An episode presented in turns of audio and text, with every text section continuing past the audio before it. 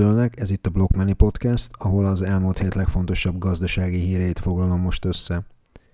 Kezdem is mindjárt az USA-val, hisz a gazdasági passzelcelet onnan fújják, az ottani gazdasági és politikai hírek vannak leginkább hatással a tőkepiacokra.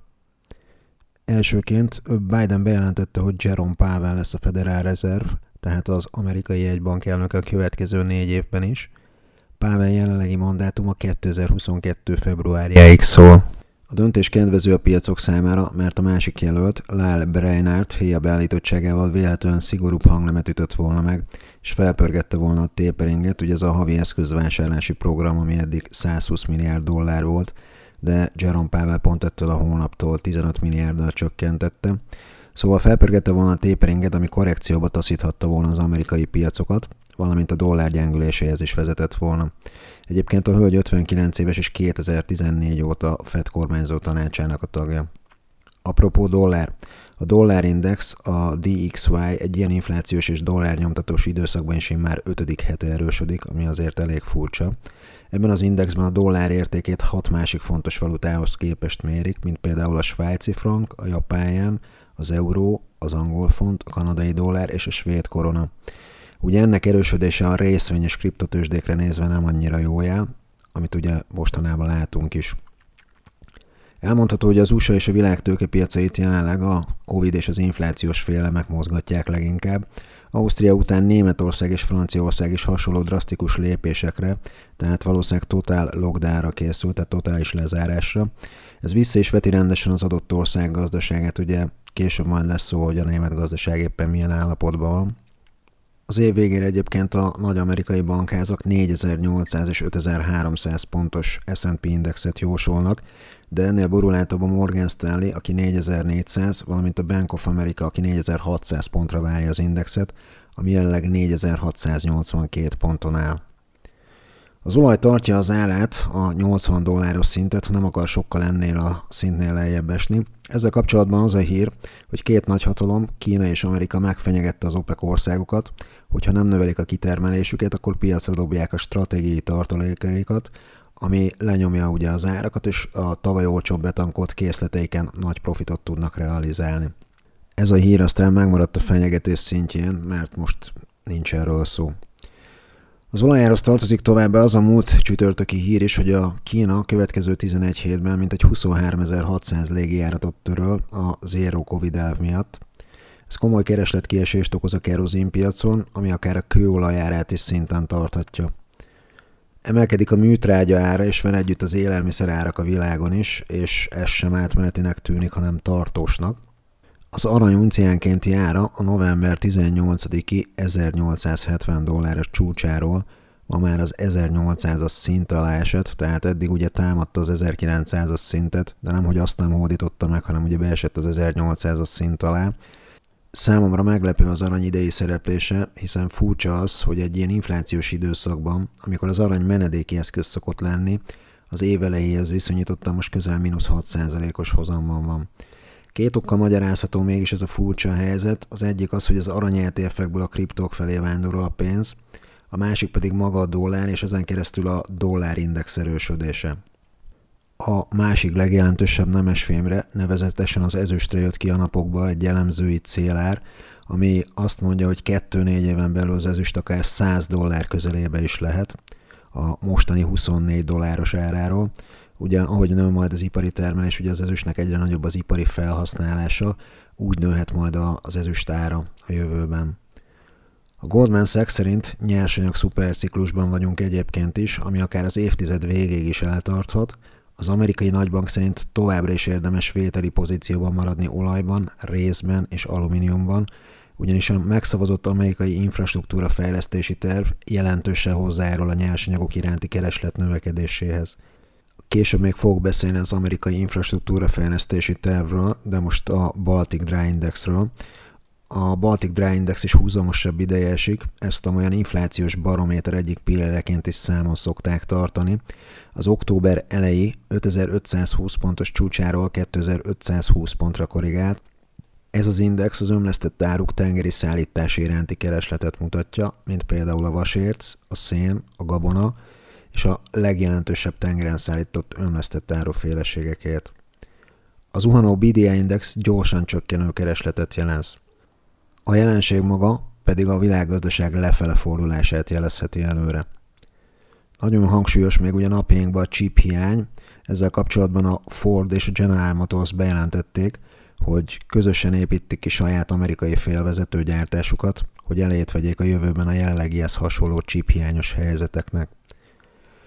Ugye van egy teória, hogy új chipgyárat felépíteni az körülbelül két év és 10 milliárd dollár. Nagy volumenben három cég tud egyébként most chipet gyártani, ez az Intel, a Samsung és a TSMC, a Taiwan Semiconductor. Elmondható, hogy a három cég együttes árbevétele nagyobb, mint az őket követő 10 félvezető gyártó cég együttes árbevétele együtt. 2000-ben még közel 30 cég foglalkozott egyébként chipgyártással, de azóta inkább a bérgyártás terjedt el leginkább. Az Intel az egyedüli, aki tervez is és gyárt is chipet. Az 5 nanométeres chipek 95%-át viszont a TSMC gyártja. A TSMC idén azért sem tudott annyi chipet gyártani, mint amennyit szeretett volna, mert a gyártáshoz nagyon sok vízre van szükség, és az idei év Taiwanon nagyon aszályos volt. Maradt tehát továbbra is a chip hiány, ami elemzők szerint várhatóan csak 2024-re állhat vissza az eredeti szintre. Addigra készül el egyébként Arizonában, az USA-ban az Intel és a TSMC gyára is. Iparági elemzők körében is egyre népszerűbb a plegyka, miszerint az Apple elektromos autót fejleszt, és 2025-ben mutatkozhat be a teljesen önvezető elektromos autójával. A Morgan Stanley egyik elemzője szerint, ha ez igaz és a termék legalább olyan sikeres lesz, mint a meglévő riválisok, az körülbelül duplázhatná a cég így is asztronómiai magasságban lévő értékét.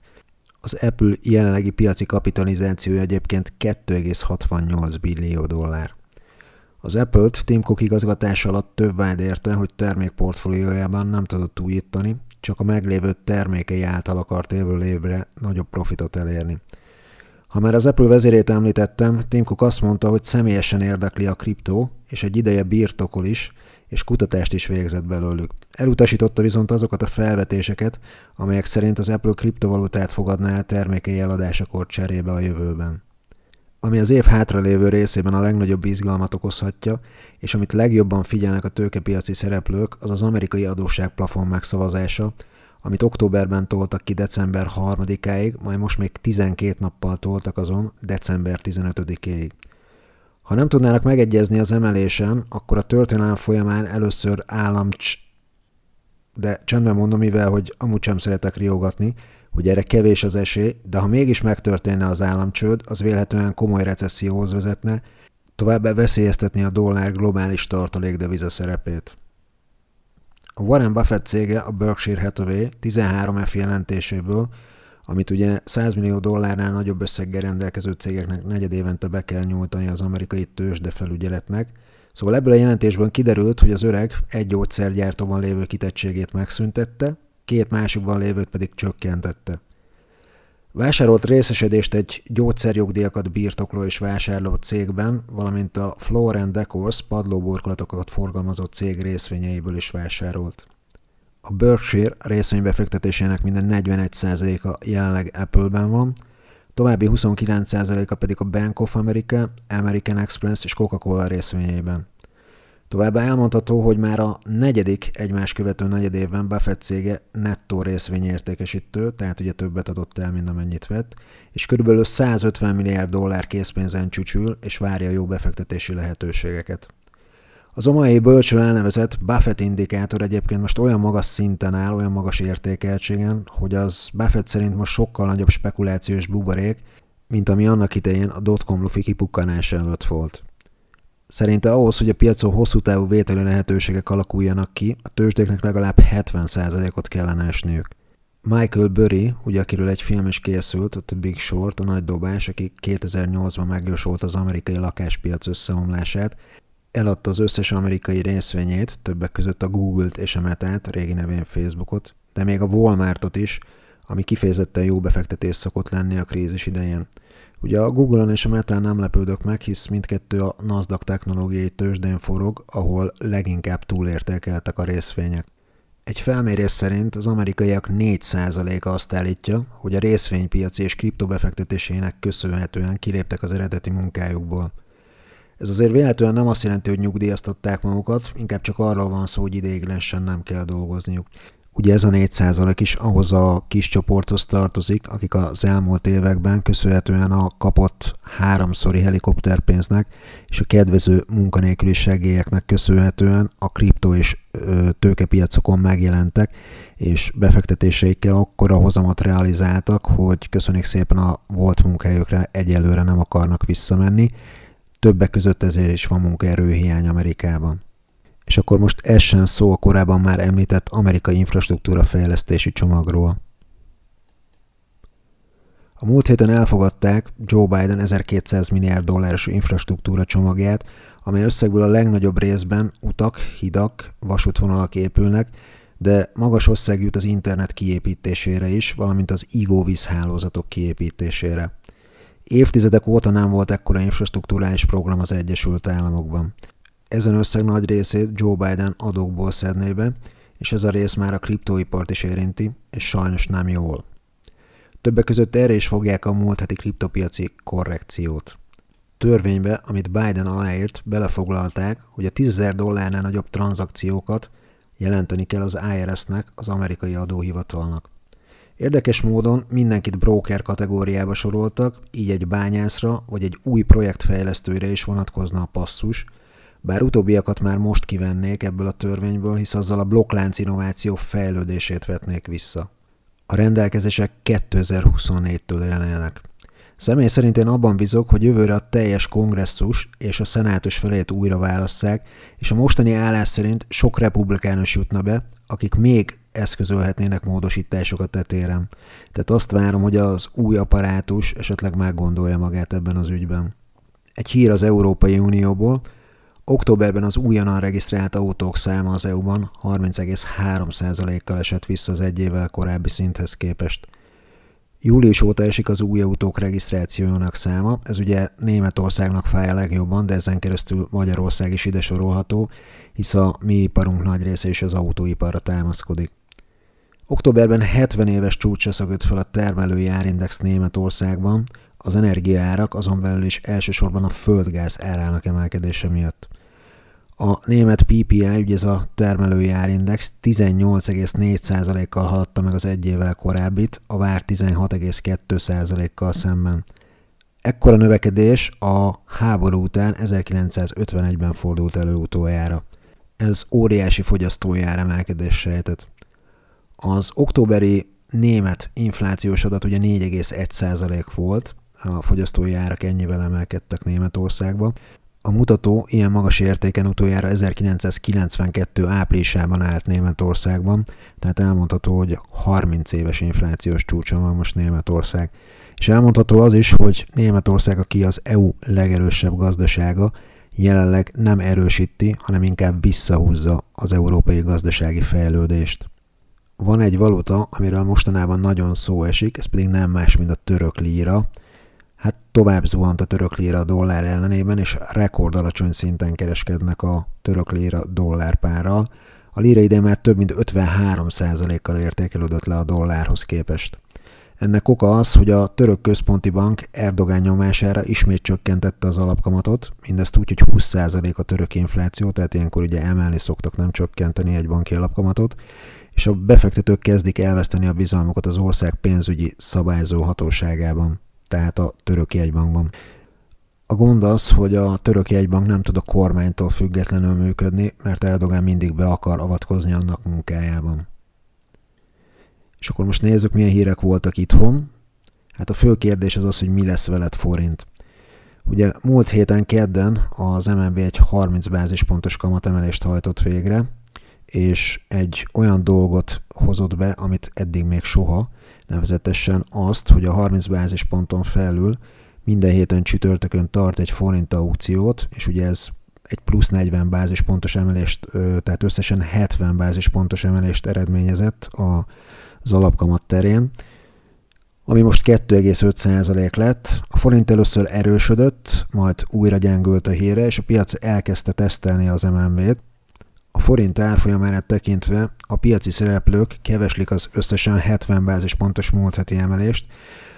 A számunkra mérvadó országokban, akikkel úgymond egy ligában játszunk, befektetési besorolás ügyben, ilyen például Csehország, ahol most 2,75% a jegybanki alapkamat, és Lengyelországban pedig 1,25%. Mostanra az euró-forint árfolyama elérte a mindenkori legmagasabb értékét, vagyis az all-time high szintet, 371,9-es értékkel. Ugye eddig 369 forint volt a csúcs, egy részvény all-time high-ánál örül egy befektető, de ha az ország a fizetőeszközéről van szó, akkor ez egy picit másképp van. Valamit népnie kell az MNB-nek, mert a 370 feletti szint már neki sem jó, de a grafikon szerint, véleményem szerint még van tér az emelkedésnek, akár 377 forintos szintig. A dollár egyébként nem ért el all-time high szintet, ami ugye 340 forint, és idén volt már ennyi, emelkedése 330 fontos szintnél állt meg, és fordult vissza, most jelenleg 329-en áll.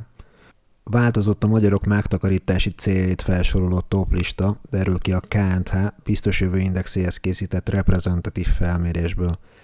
Bár a megkérdezett 30-59 éves korosztályban maradt az élen a biztonsági tartalék gyarapítása, erre 40% szavazott, a lakáscél feljött a második helyre, megelőzvén a nyugdíjcélú megtakarításokat. A lakáscélra 33% a nyugdíjcélra pedig 32% szavazott. Felmérés szerint a magyarok, ha lehetőségük lenne rá, 58 évesen mennének nyugdíjba, ugyanakkor arra számítanak, hogy ez ténylegesen 10 évvel idősebb korukban fog megtörténni. A kutatás szerint az érintett lakosság véleménye az, hogy 22 millió forintot kell összegyűjteni ahhoz, hogy a nyugdíjas években kényelmesen lehessen élni. Egyre korábban kezdik meg az időskorra történő takarékoskodást az érintettek. Idén az új nyugdíjbiztosítási szerződés kötő ügyfelek átlagos életkora 43 év alá csökkent.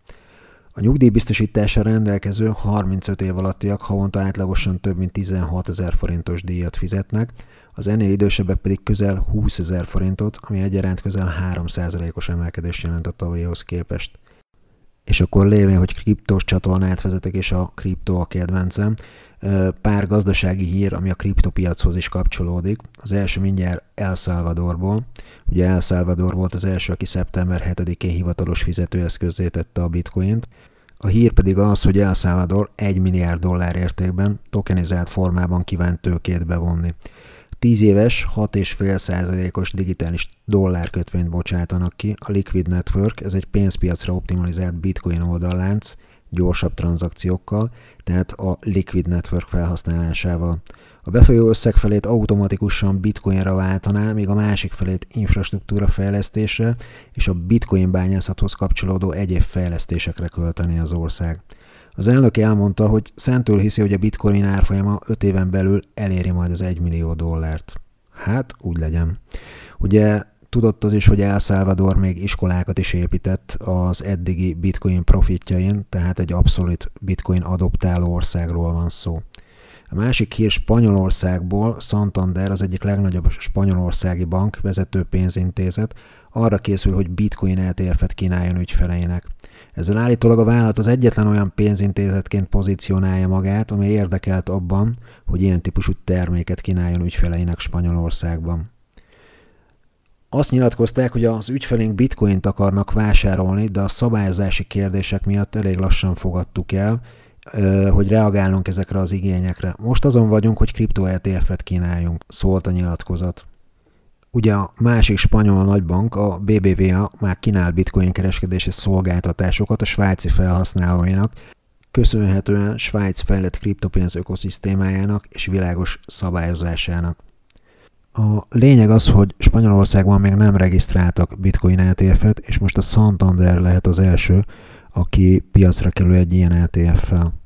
Egy korábbi adásomban már beszéltem a készülődő metaverzumról, ugye a Facebooknak volt október 28-án a bejelentése, hogy nevet változtat és egy metaverzumot épít, és ugye a kriptos projektek is nagyon megmozdultak, hát nemrég néztem éppen, hogy a kriptos metaverzes projektek október végétől idáig mennyit hoztak, hát a 200%-tól 2000 Tehát elmondhatom most, hogy egy abszolút hype időszak van a metaverzes projekteknél, mint kriptó, mint hagyományos tőzsdei cégek terén, és valószínűleg ezt is ihlette, hogy a tőzsdére bevezették az első Meta ETF-et, benne 25 olyan vállalattal, akiknek vannak vagy lesznek fejlesztései a Metaverse terén, ilyenek például az Nvidia, a Microsoft, a Facebook, a Roblox, a Tencent, az Amazon, az Apple, az Intel vagy akár a Sony. Nos, ezeket láttam a múlt hétről a legfontosabb gazdasági híreknek. Ha tetszett az adás, kérek kövess be a csatornámat, vagy iratkozz fel rá. A következő podcastben jönni fog a múltkori web 3.0-ról szóló téma második része. Tartsatok velem abban az adásban is. Szép napot, sziasztok!